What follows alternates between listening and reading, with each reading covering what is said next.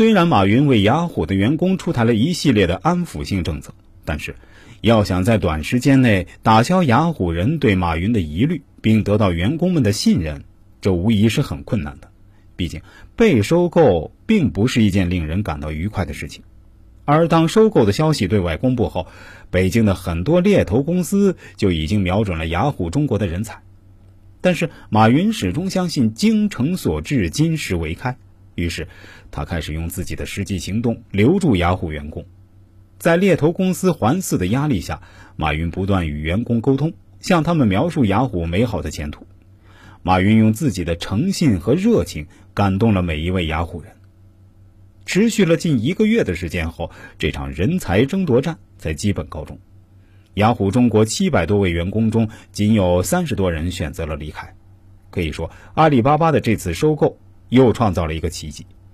马云除了留住雅虎中国的大部分员工，更重要的是留住了雅虎中国的高层团队，其中包括负责雅虎渠道和营销的副总裁，以及负责技术和搜索的高层。哑巴联姻到此终于告一段落。通过这次联姻。阿里巴巴完善了企业存在的种种不足，开始踏上了新的征程。可是，收购之后，马云似乎并没有因此而如鱼得水，因为他所面临的是一个饱经沧桑的雅虎中国。到二零零五年，雅虎中国已经成立了六年，在这六年里，杨致远尝试了各种方式，力图能在中国市场上有所成就。并将雅虎中国打造成与其全球地位相匹配的企业。